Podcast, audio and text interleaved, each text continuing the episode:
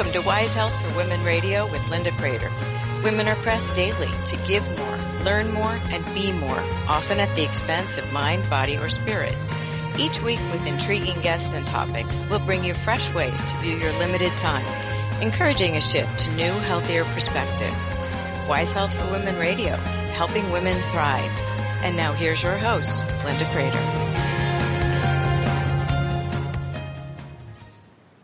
Good morning and welcome to our program. Susie Reese and I are here to talk to you about something that I think we've all been talking about privately, but we're going to talk about it publicly today. And that is in our grief and loss series, one of the things that has come to mind as we've been doing each of these programs is that with the COVID-19, many of us are grieving our pre-COVID life. And that's what we're going to be discussing today. So the changes that came about. In some cases, people had few changes. But in many, they've been stark and harsh and surprising and shocking.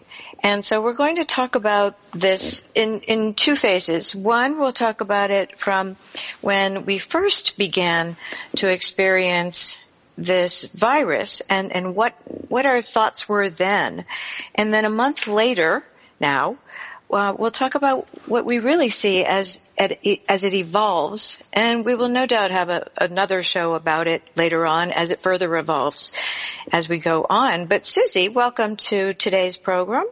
Thank you for having me back.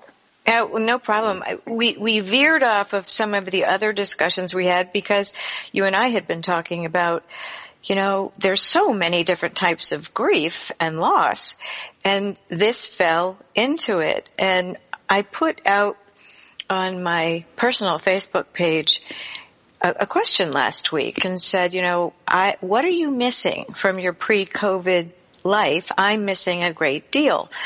And I got a lot of answers. Some of them were in line with what I was thinking. Some were surprising that I hadn't considered because each of us views our lives through a different perspective and lens based on our circumstances. And let's face it, circumstances change abruptly sometimes. And it's it was very interesting to me. Do you have similar thoughts? Have you had conversations with your friends? I have, and I I think that again, you're right. I think that there are nuances to what people are missing. Um, depending on our relationships or life experiences or even just the normal things that we used to do, mm-hmm. habits that we used to have and little things that, that you miss. I really miss the socializing that mm-hmm. I once had with, with people that I could just go and have lunch with and connect. And now I'm wondering, when do I get to do that again? um, so that makes that makes life uh, very confusing right now. It's interesting you use the word socializing um, because I think part of what we have felt during this time period is we're very keenly aware of whether we're an introvert or an extrovert at this point. And I think that while people will argue it's easier for an introvert than an extrovert, I would venture to say it's not easy either way. And let's start back about a month ago. So when the virus first came to the United States, there was so much unknown and so much we were glued to finding out facts about, but there were so many confusing facts. And so that uncertainty was a real shift because I think Americans as a whole are pretty stable. Uh, we have our opinions about everything and we feel pretty solid in our opinions, sometimes too much so, but we are, we're, we're, you know, very sure of ourselves. And for the first time in a very long time, in my view, since 9-11, we were shaken. Did you feel that? Yes, and I think the confusion in itself was very initial for everyone that I knew mm-hmm. and almost the sense of, well, not necessarily understanding, but also, um, we knew what people were saying, but you know, they started telling us to socially distance according to the government and everything else. And people were essentially feeling like, oh, it's a vacation. so well, and and for two weeks in my neighborhood, that is exactly how it was treated, especially by the college kids who were sent right. home that's what I was seeing in, in, teenagers who were thinking, let's go to the park and hang out and have fun. Uh-huh. And adults were allowing that to happen because we were just, we weren't really sure. We were naive, don't you right. think? And I think that too that we didn't necessarily understand what they were saying or the information that they were or were not putting out. And mm-hmm. I think mm-hmm. that that created confusion in itself because here we are all of a sudden now these are the new parameters of your lives, but that wasn't necessarily explained as to the importance why, um, or even what that look, would look like um, so I, I, think that people were just kind of like, okay, it's a national vacation. um, it's really funny. Three weeks in. Right. And, and I want to clarify the word naive that I just used. Naive we often use to say, oh, you don't get it, or you're so innocent, or you're so silly. In this case, I'm using naive to mean we were unaware right. of what was happening. We didn't have the facts. And my background is actually in clinical research and clinical trials and data and I'm a science nerd. And I was paying very close attention because there are, there is no cure for viruses, period. So viruses pose a different, uh, set of rules and behaviors. So you start to listen sometimes with too much information and the information we were getting was tainted. And that meant that we had, you know, we're all dealing with something unknown from our leadership on down. And globally things are happening that were really terrifying. So we became compliant, if that's the right word. Um, we were avidly listening and paying attention because this was potentially extraordinarily serious. And so we went from the two week vacation thing to hearing about Italy. Hmm. Um, do you remember this? Yes. Yes. So we heard. Go ahead. Well, I, I think that part of that was the, the in our society we look to our leadership to lead mm-hmm. and for the longest time we put faith in them to enact these things and so now all of a sudden everything is changing and instead of saying well hey we don't necessarily know what to do either um, things were happening so quickly all over in so many different places and then all of a sudden you're right it, you have italy and now people are terrified you're going to lock us in our houses and we aren't going to be able to go anywhere. Um, and that's the absolute opposite of having the freedoms that this country was built on. Absolutely. And the interesting part is in this case, our leadership had no choice but to rely on health experts. Mm. And so leaders had, I mean, it's, it's like a computer. What goes in must, you know, be good to come out the right way. And I know that one of my giant frustrations, especially given my science background, were the models. Because the model is based on data. And if the data is flawed, and we were not getting accurate data initially because it was being hidden. And until we could get our own data from our own experiences, it made us very distrusting. And, and being distrusting is scary and it's polarizing. And so there are people who were listening to every single word that came out, but it, was, I don't know how to describe it, um, because you and I both are not going to talk about the politics of this. That's not necessary. But it, it was a time period where we had flawed data and flawed models, which became apparent, but nobody could tell us why. So we were relying at this point on the scientists and past experiences, but this didn't look like anything we'd ever experienced right. since 1917. And so that was pretty scary at that point. So the fears, the frustrations, and government versus medical telling us what to do, um, and the fears were ginned up in many cases. Some rightfully so, some not. But let's face it, the world, the entire world, was not prepared for a pandemic of this magnitude or this virulence.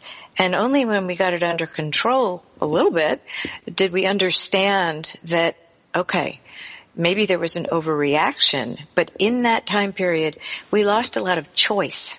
Right. And you said you you missed the socializing. Well, I, th- I think what how I would interpret that from my perspective is I missed the choice to socialize. I missed the choice of who I can see. I missed the fact that I can't see people in my family because they're high risk. And you know, those kinds of things we did for the better good.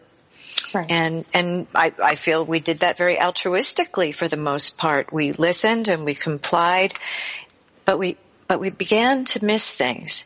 And at the same time we were missing things, we were in a state of confusion, uncertainty, and fear. And I've said it before, fear doesn't bring out the best in people. But when you have to follow blanket rulings, because again, in the beginning we didn't have data, that is scary. Well, and I think part of, and this is my interpretation, part of the issue is for, for most people, um, in the general public, they don't necessarily have experience in data collection and the Correct. research and all of these things. And right. so they have no understanding of what that entails and what that looks like. And I know you understand that those things aren't ever perfect. yeah, science isn't perfect. I mean, right. a, a, drug isn't perfect. A vaccine isn't perfect. Right. It's none, nothing well, really humans is. Humans tend to uh, make errors and we, we lose information or the way that we're collecting data is, is not necessarily the best way. And then you have something like this where right. it's new and they don't necessarily have anything in place to, There's no to gather. Right. Right. And so I think we've we've learned hopefully learned from it in a way that we won't make these same mistakes again but that creates confusion in itself and to me what drive one of the things that drives fear is not having the right information or not understanding yes. Um, I have a friend who often says it's not the dark that we're afraid of, it's what's unknown in the dark. And that's what we've all been living in is the unknown for the longest time. And I think that that has created fear and then fear drives anger and fear drives Perfect. all of these other things. And now we have to go on a break. we'll be right back.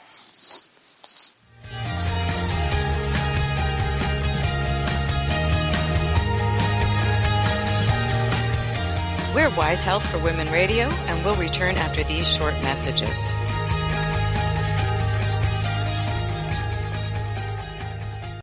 It's the Fitness Minute with fitness expert Annette Hammond. With all the activities that come with the holiday season, it's easy to bypass exercise and for it to get lost in the holiday shuffle.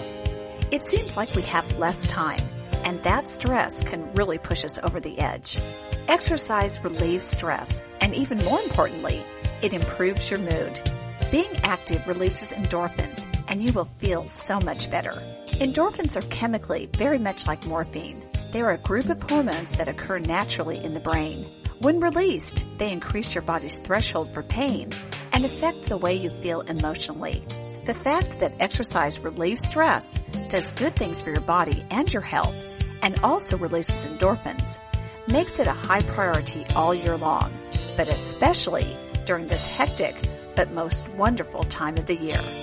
For the Fitness Minute, I'm Annette Hammond. In today's business world, a helping hand or idea that doesn't come with an invoice is a treasured find. And if that happens to you, then you need to pay it forward to keep other entrepreneurs from making mistakes or getting a raw deal. It's called Paying It Forward with Josephine Girassi, Wednesday mornings at 10, 9 a.m. Central.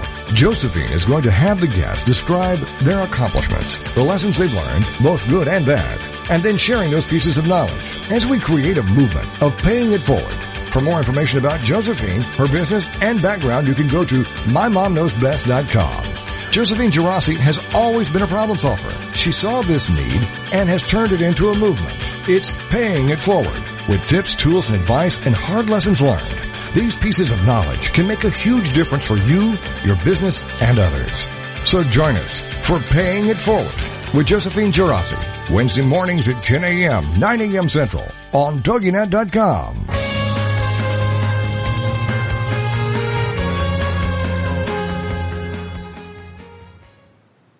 Welcome back. One of the things we were talking about on the break is that early on, there was confusion because of different states responding differently. We are the United States of America. We are a republic and each state had the ability to take a look at their local conditions. And so it was rather interesting.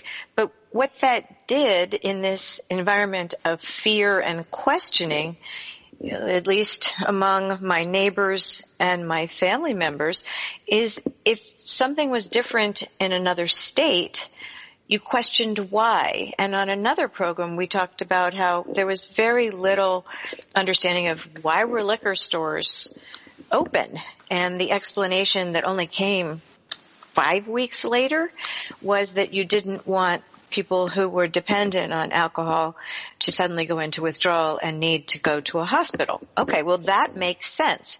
But when you don't explain the thinking behind what sounds in the beginning as arbitrary decisions, I think you created more heat and the states with different guidelines. For example, you're in Arkansas and you had very different experience than I had here in Maryland. And New York had different experiences and California, uh, and te- every state obviously had different experiences. But this isn't unprecedented. Talk about what we spoke about with suicide prevention. Well, in the past, when we look at our data, and of course, you know, that's a whole subject unto itself, but, right. you know, as a state, we try to learn from our information and then we look at other communities across, across the country and try and figure out, um, what trends are happening and, you know, what kind of programming, what, what do we need to do? What do we need to learn? All of these things. And so it's, it's odd, but the state that we most closely resemble is North Dakota. They have similar geographic um, regions. They have similar cultures within their populations and all of these things. So when we try to uh, learn from programming or instill things that are going to help people, we always look and see, well, what kind of programming are they doing there? What are their trends look like? What does their mm-hmm. data look like? And it's just funny because, uh, you know, you you hear those two states and you think completely different things um, when you hear them. But at the same time, you would think, I feel like it would be a natural thing to think, well, you're actually right beside Oklahoma or you're right beside Tennessee. Right. Why would you not look to the states nearer um, to where you're you're actually located? And so I think that that plays into it a little bit. We have these whole little microcosms of communities within right. our own states, and it does not make sense for us to compare Arkansas to any place in California whatsoever. Um, weather, everything else, they don't have the same type of weather issues that we have mm-hmm. here. Mm-hmm. Um, people in, in all of these things. So it's important for us to kind of learn from those who have the same types of, of protective factors or um, thought processes and all of these other things versus a completely different culture, which I think plays into when we saw what was happening in Italy and yes. how everyone's very fearful and all of these things. And I'm thinking, I can't live on my balcony for the night. I don't even have a balcony. Right, right. even the way that we build our our houses and our structures and all of these things are very different. And so we're comparing these Apples differences. Exactly. But people aren't necessarily taking that into consideration because again, they may not have that information. They may not have that background to know that there are differences and this is why we do things here. Um, and I'll say our, our governor he was polarizing. People were on both sides of the fence with him. Some wanted him to, um, you know, lock everything down and tell people they couldn't leave their homes. Others were very thankful that that we didn't go right. to those types of measures. Um, but you know, you can't. It's impossible to please everyone. so it is, and, and yet what you're saying is so rational. You take a look well, no, the thinking right. was rational because you take a look at what the data tells you. What are the similarities? What are the differences? What m- makes sense? Because certainly what was made sense in a huge city like LA or Manhattan is not the same as in a, a town in Arkansas, a town in Texas, a town in Maryland, for example. Um, Maryland is, is, a, is a very odd one because we are also a bedroom community of Washington DC. And so two of our counties are in bad shape because of the the movement in and out of a bigger city, um, and, and, it more closely resembles the the urban areas that did have more people close together and uh, public transport and that kind of thing. And so those are things that need to be taken into consideration. I, I want to object to the wording right now. I, I want to object to the words um, quarantine because quarantine in the olden days meant you took the sick people and quarantined them. You segregated them out so that the infections didn't go to the healthy people.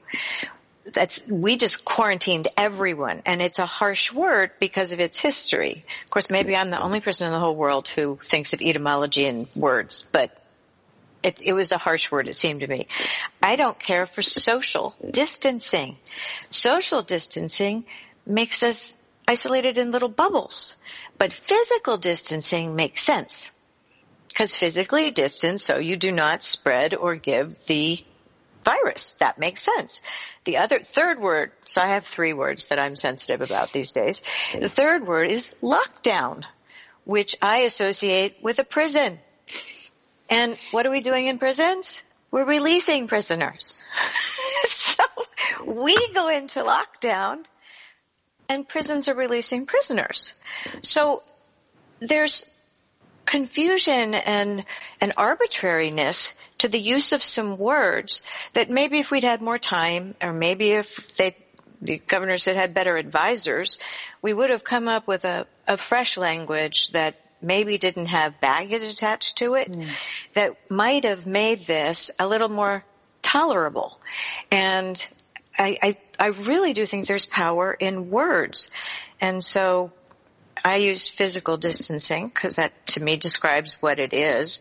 Um, lockdown. I, I don't have another word for that, nor am I going to think one up because hopefully we will never have to do this again.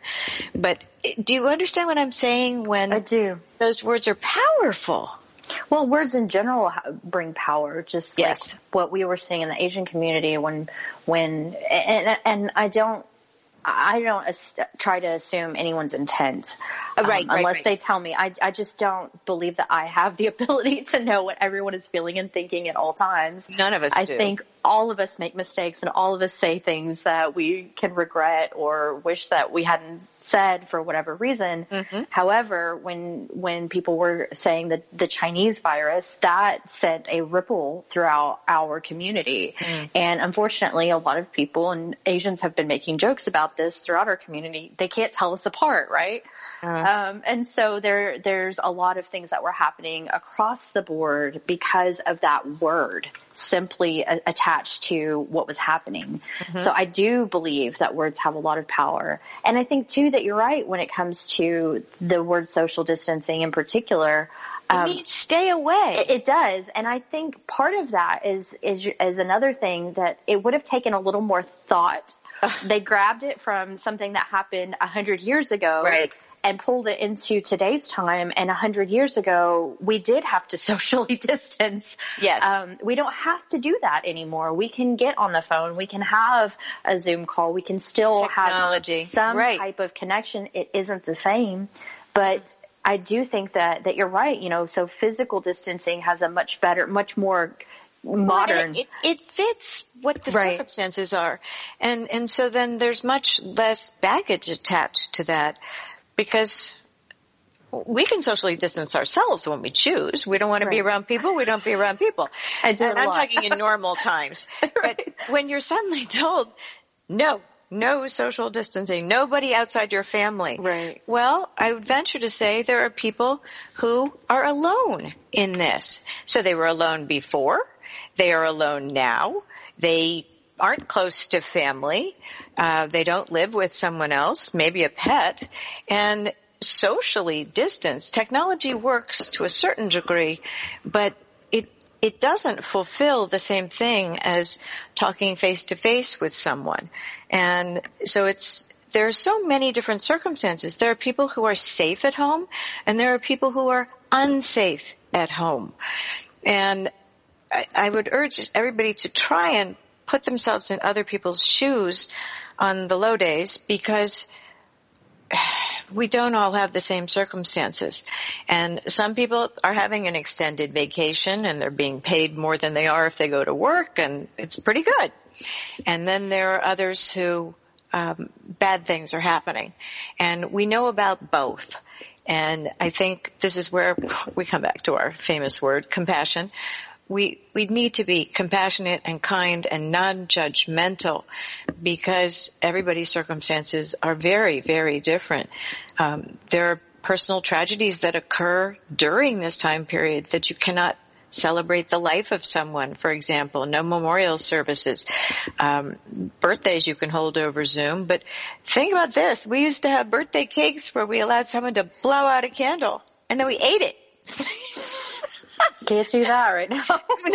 well, do you see what I'm saying? Right. I mean, the irony of all of that is probably part of our population immunity, but it it's kind of that's funny. Some of the other things are are less right. amusing um, in terms of of taking, but but words matter and circumstances matter, and having empathy for other people um, can be very instrumental in keeping a better even keel. And when people are showing fears and are asking for help, I'm there. And you're there. And I think there are other people there for each person if they're willing to make themselves vulnerable. And we will always be there. And I hope people have someone that they can talk to. I think too that the way that our society is functioning right now as far as communication has changed mm-hmm. some of how we react and respond to what we're seeing um, mm-hmm. be- because we see fear as anger and so now we're reacting yes. to anger instead of fear um, and that's an important thing to keep in mind well and fear doesn't bring out the best in people and hurt people hurt others and it's not always intentional or malicious. So we have another quick break and we'll be right back. You're listening to Susie Reese and I talk about grief and loss.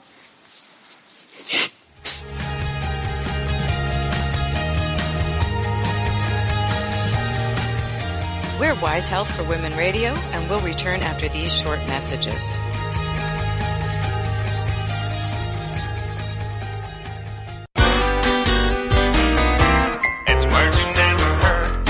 Was growing up in Wisconsin, no matter how frigid it was outside, my Uncle Bob never seemed to get cold. He would come in from the snow wearing a t-shirt and remark how fresh it was outside. Then again, folks from Wisconsin are a pretty hardy bunch. As America's official dairy state, the cows have been known to give ice cream instead of milk when the temperatures drop. What's a word for a giant snowball that is formed by rolling a smaller one through a field of snow? Hog-a-ma-dog. Megla is an old Scots word meaning to trudge laboriously through the snow. And mufflements is an old Lancashire word for thick, warm, insulating clothes and gloves. Don't forget that you shouldn't try and send text messages if you're standing out in the cold. It can lead to hypothermia. It's words you never heard. I'm Carolyn Davidson and you can have fun challenging your words you never heard vocabulary with my free app, Too Funny for Words. It's the Fitness Minute with fitness expert Annette Hammond. Research has shown that our brains shrink with age, and this shrinkage is a possible cause for absent-mindedness and dementia. Exercise is one of the best things you can do for your brain. Regular exercise produces a number of changes in the brain, both in terms of function and structure. A study by the University of Pittsburgh found that people who walk a minimum of three hours per week maintain brain size. Being physically active has direct benefit to the brain as it makes physiological changes to neurons, resulting in improved cognitive performance. So by working out every day and keeping your body fit and in shape, you are doing countless of amazing things to your mind, body, and your brain. For the Fitness Minute, I'm Annette Hammond. If you're a fan of Fitness Minute, like us on Facebook at Fitness Minute with Annette Hammond.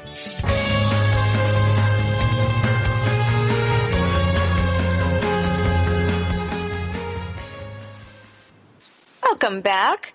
I think one of the things that I have realized um, as we've moved through this, and and we're strong people for the most part. I truly believe that, and is that there's a an underlying um, wave of grief uh, that is underlying everything that I live through right now in that I know that things are going to change. And I'm a good adapter to change mostly because I've had so much change in my life that I've had to adapt to that I've become pretty good at it. But I think a lot of people don't respond well to change and it's terribly upsetting. That also goes at what time of life you're in. Um, I have a family member with Alzheimer's and change is horrifying and truly agitating. And so how you adapt and how flexibly you adapt to change um, makes a big difference. So one of the things that you know, kind of holds me together or held me together at, at difficult times before was um, I sing in a church band. Uh, I I anchor my week on my church service, and that had to change.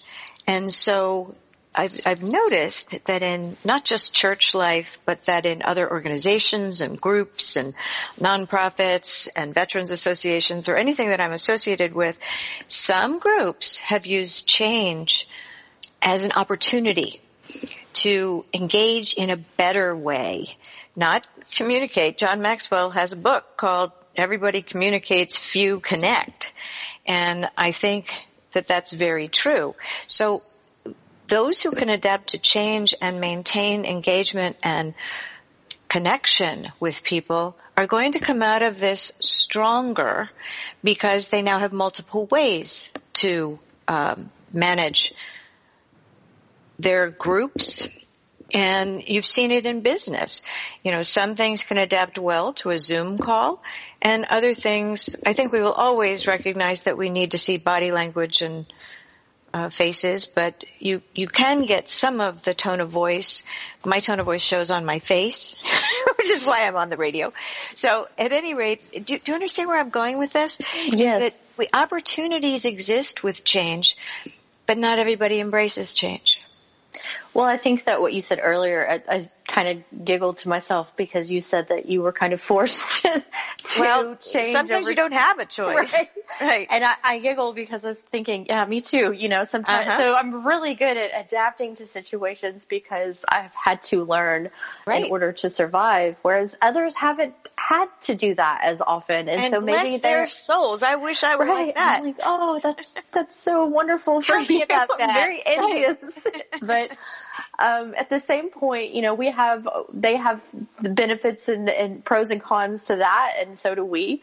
Yes. Um, but in the same regard, I think too that you're right again. Engagement, communication, connection; these are not all one and the same.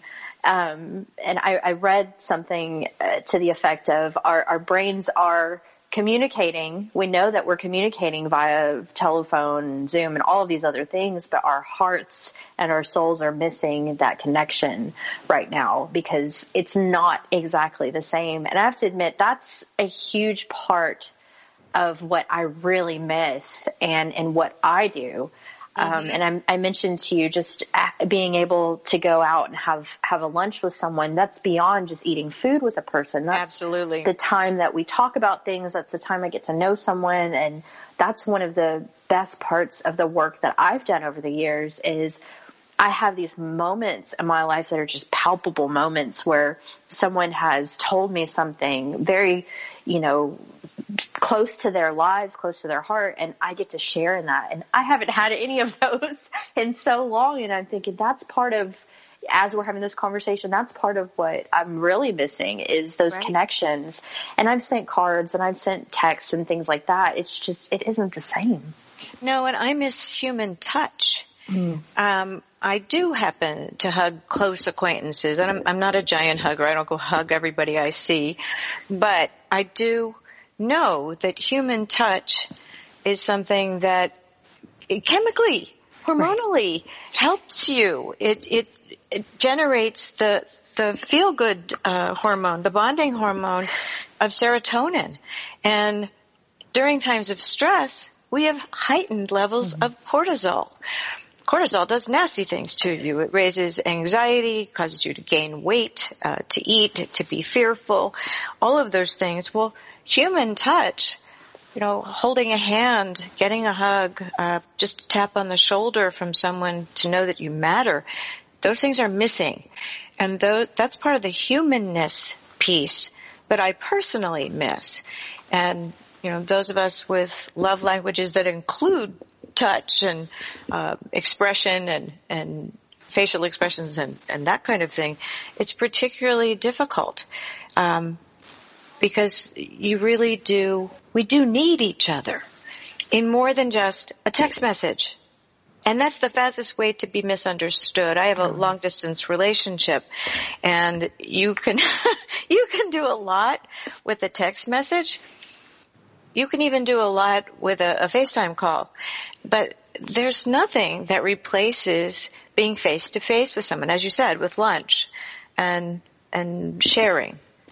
Well, and that's how you grow to understand another person. I yes. saw this wonderful um, analogy of what communication is, and we often think of can think of communication as um, two people tossing a baseball back and forth. Mm-hmm. And this analogy said that's inaccurate because really it's more like it's more like clay. And as mm. I hold the clay, I mold it into my own perspective, and then I toss it to you, and then you mold it as well. And what comes back to me isn't necessarily what I thought it would be or what I interpreted it to be. And mm. all of mm. your perspectives and all of these things help us mold that clay. And at the end of our communication relationship, whatever you want to look at it as, we have something that we've created together and that's unique yes. to us. And I think that that's a beautiful analogy. I wish I could say it was mine. It's not. Um, it is beautiful. No, I really like that because that's how we learn about people. We can talk, we can connect, but it's been hard to continue to grow. And human beings thrive on growth. And, or most, most people do. Uh, some people do not.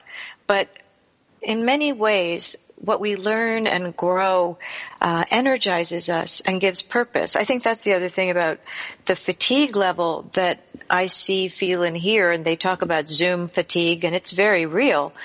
You, you really, we are missing a lot of humanness right now, and that is a depleting effect.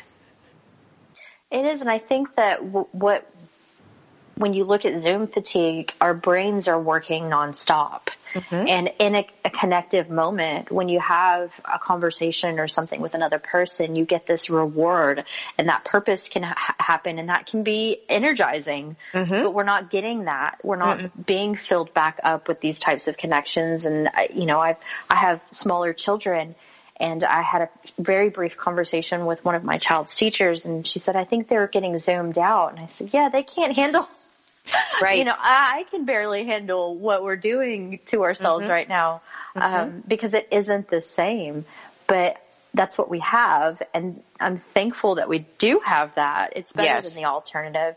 But but you're right in the regard that it's not the same for every person. And I I thought back to my grandfather earlier he can't text. He can't call mm-hmm. really. He can barely see. He is isolated and he mm-hmm. is one of the more vulnerable individuals. Right. And I often think of him, but I also just want to go and see him of desperately. So, you know, we talk about where we are in, in, you know, guidelines and, you know, protocols and all of these things. And at what point do I just say, I can't take it anymore. I need to go see him my cranky old grandpa. so. Well, you, you're, you're leading us right into the next point, which is we've been oh so responsible. We've adapted the way we could, but how much have we given up of our freedoms in terms of being able to know that from a mental health perspective, from a family connection, that that these times will never come back to us. You know, time time can't be retrieved. You know, once it passes, it's gone. And it's hard to think of uh, an a, a, finite resource, you know, diminishing for us, but it is, and it is.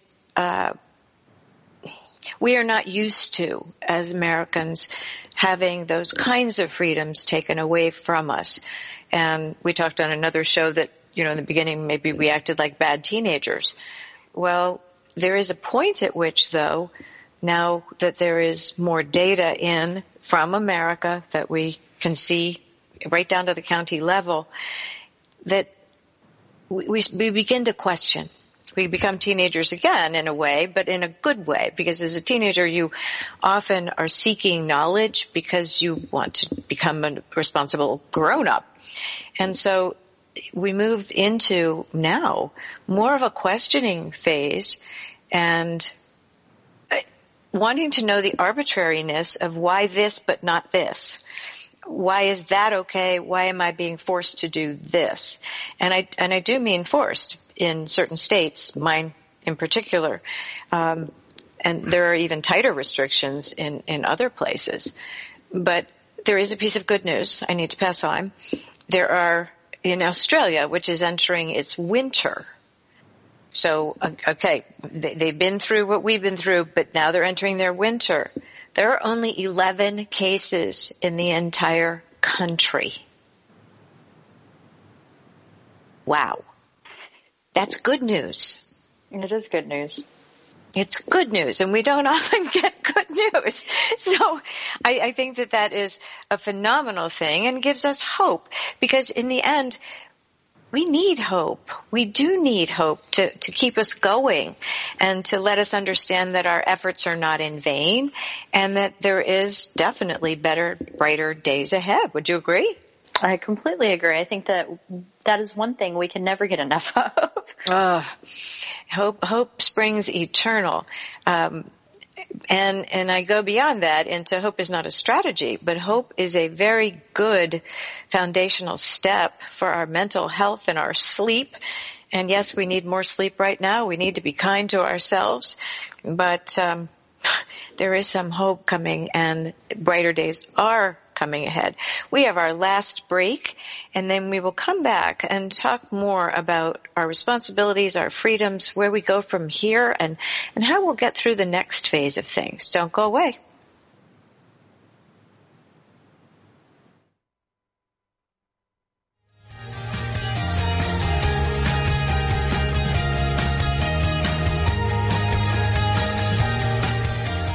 Wise Health for Women Radio, and we'll return after these short messages.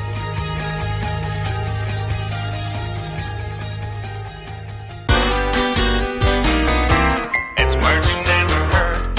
It's well known in medical practices that patients tend to lie about their health habits. They lie about how much they smoke, understate how much they drink or eat, and overstate how much they exercise.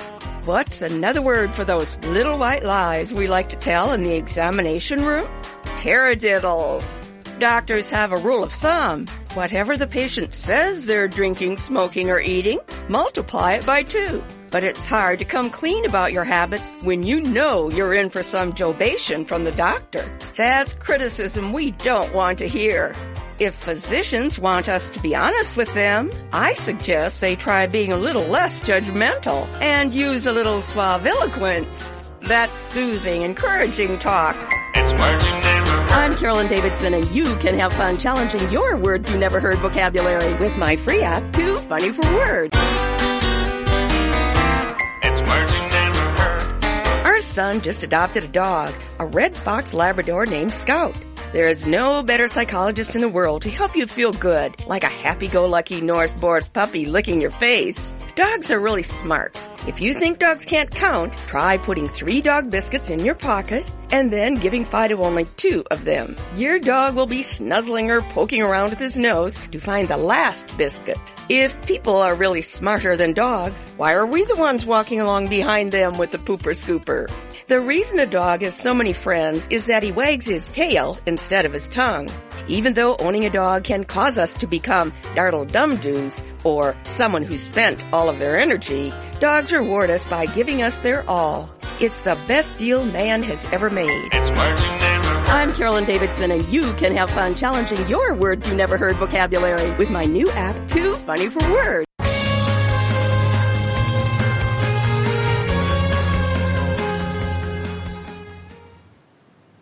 Welcome back. I, we were talking on the break about some of the interesting things that we've seen in terms of people adapting and connecting. For example, I, I love the idea of, you know, back to sitting in your cars watching a drive-in movie. You know, that was I went to one. We were very, very little. So this was a very long time ago. And, and it was just so funny because our parents didn't need a babysitter. We could fall asleep in the back seat of the car and they got to see a movie. So it made perfect sense. So it's kind of interesting the way some of these things are adapting. Um, and in Belgium, they took their uh, cherry picker from the local EMS and put loved ones in uh, the cherry picker and, and held it up to a third story room in a nursing home so that people could see each other face to face. You've seen, I'm sure, um, in the newspapers or on television or on videos or on social media where, you know, there are people with cards and placards outside uh, retirement homes mm-hmm. seeing their loved ones and there's there's something that you see in the spirit of those who are seeing it i bet your grandfather would love that Yes, um, we've we've been sending him. I've had my children drawing him him notes and things, and mm-hmm. um, trying to do what we can, and then waving from the yard. Right. He's he's he's very cranky, which he won't mind me saying because he is. you know, he's, he's, he's entitled to that at this point, right? Uh, he's been cranky for a while. I, I will say that, but. Um, well, growing old is not for sissies. No, it isn't. Hepburn. Right and I, I think that they came from a different era too. But uh, mm-hmm. uh, you know, he sees us in passing and things, and he's like, "This isn't enough. You need to come in." I'm like, "You have to just. I don't want to get you sick. That's the worst possible. Oh, outcome, that would be but, awful. Right. Right. Um, but at some point, you know, unfortunately, we've had family losses and, and things happen yes. in these past few weeks, and you you have to weigh those choices sometimes. What what do we do? So, you know, my hope is that because we've had to sacrifice seeing one another the way that we were before, maybe we can keep those concepts of, you know, needing to spend more quality time with each other when we do have the opportunity to, to do that again. I think that we can all share in that sentiment right now. Well, and, and I'll take it a step further. I don't grieve the pre-COVID life from the overly busy, the overly scheduled, the overly um, thoughtless, uh, or not thoughtful, maybe is a better way to put it. Um, I don't know that we really understood where we were and that, you know, families are important and friends are important. Um, our health is vital. People keep making jokes about the quarantine 15, but if we've learned nothing else, we've learned that obesity is an underlying condition that is not good for just about anything. Your joints, diabetes, hypertension, heart disease, you know, we've all known it, but now it's been illustrated. And so you know, my hope is that people come out with some thoughts of improvement um, and personal improvement, not things that rely on other people to do, but our but ourselves. What did we learn from this? Um, what did we jettison without a problem? And what will we not go back to? So I, I, find it interesting because yes, some of our freedoms were taken, but what will it look like when we're given back our freedoms? Will we fall back into the same old traps that we were in? Um, answer is probably yes for some people, but maybe, maybe we can also use this as an opportunity to take care of ourselves and our loved ones in a different way. Well, and I think that when we talk about grief and loss, those are concepts that tend to, for me at least, I, I, tend to get introspective and start thinking about, well, how has this changed what I'm going to do moving forward? And right. I know when I've lost people in the past, it's, you have this overwhelming sense of, I have to change how I speak with people or share love or, you know, whatever mm-hmm. it is. Mm-hmm and I think that that's one of the things that I've I've taken away from this too is what what am I going to do moving forward? How can I um, be a better human being, right? because yes. we can always try to be better human beings for ourselves and others. Um, but also, you know, again, I have smaller children, so they have an experience I am only now having. How Right. can I grow with them through that and learn um, in a way that's going to empower them and not create fear? Because that that is a concern, especially with Yes. uh, the all the adults who are so full of fear right now. Um, I don't want to traumatize them in, a, in a way that I won't know how to address for years to come. So I think there's so many lessons that are here that we can Mm-hmm. If all we share. look. and If we right, look. exactly. if if we're wise. Um, my four year old grandson, his preschool teacher did a drive around to all of the kids yesterday. And the look on his face was so precious in the picture I was sent because no, of course I can't see them. Of course not. Um, it, but those are the kinds of things that are so sweet. You know, our, our teachers are missing their kids and the kids are missing that person that isn't their parent that is doing other things. So I, I would love to think that some things have more appreciated. I think teachers are more appreciated right now. I would agree, and I think too that especially that parents who are in similar situations as as I am, thinking I am not made for homeschooling.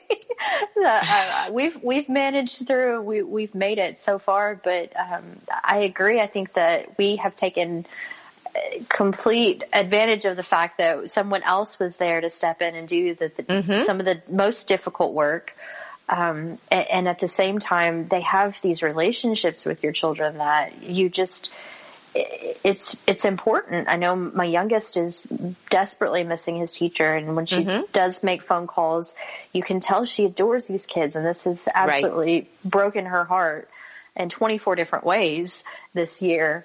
Um, and, and, you know, and I don't know what will happen next year. So I think that's part of it. We're still in the state of, now what?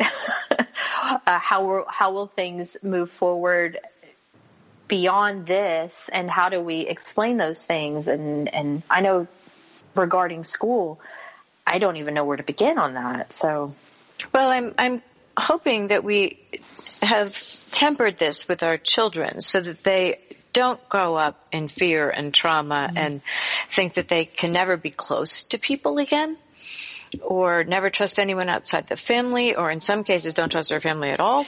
Um, there's just some really we, we need to consider the smallest among us because we, if we don't, we've come to realize in many other fields, uh, so in my military population, um, in special needs groups, etc., that we absorb a lot as children. That nature nurture thing is extremely strong, and more is caught than taught.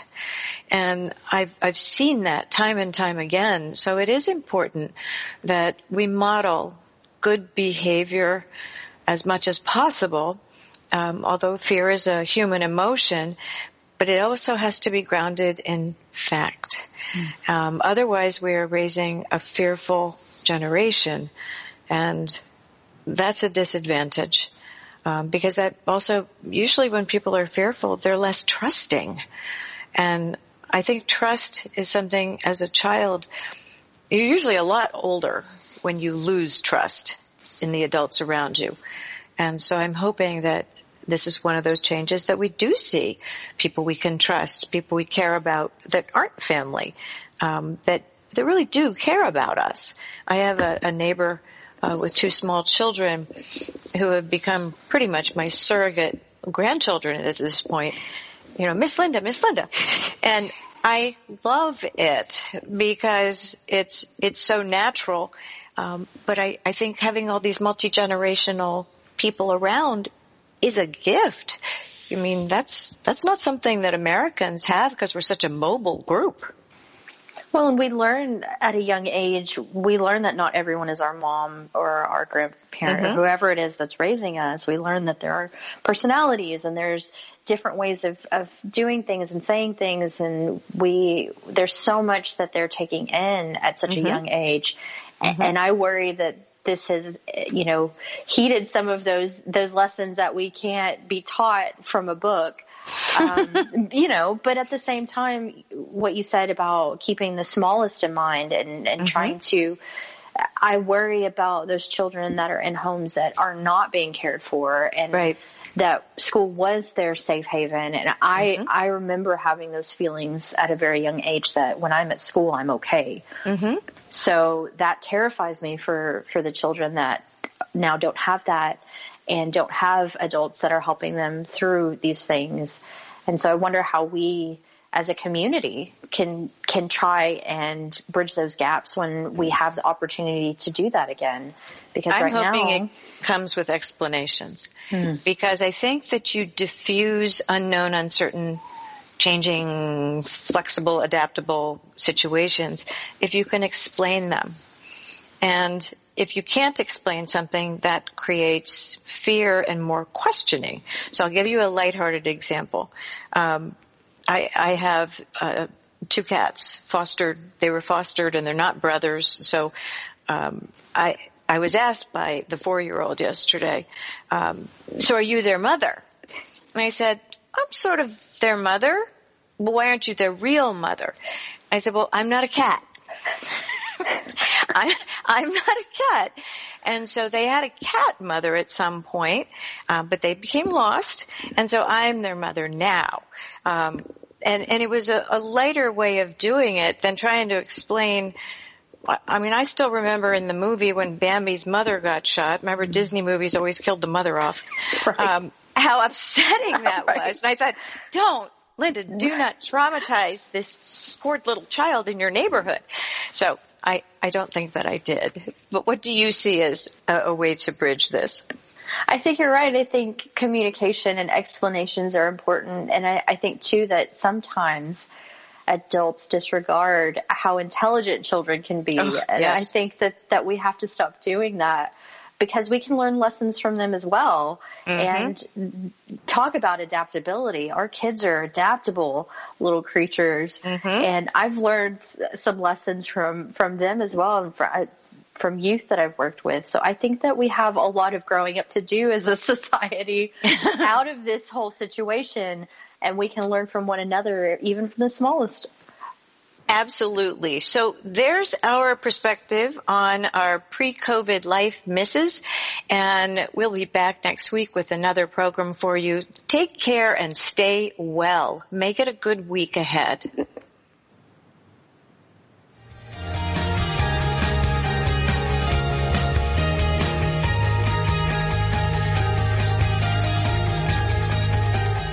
Thank you for tuning in today. You can find more shows at wisehealthforwomenradio.com.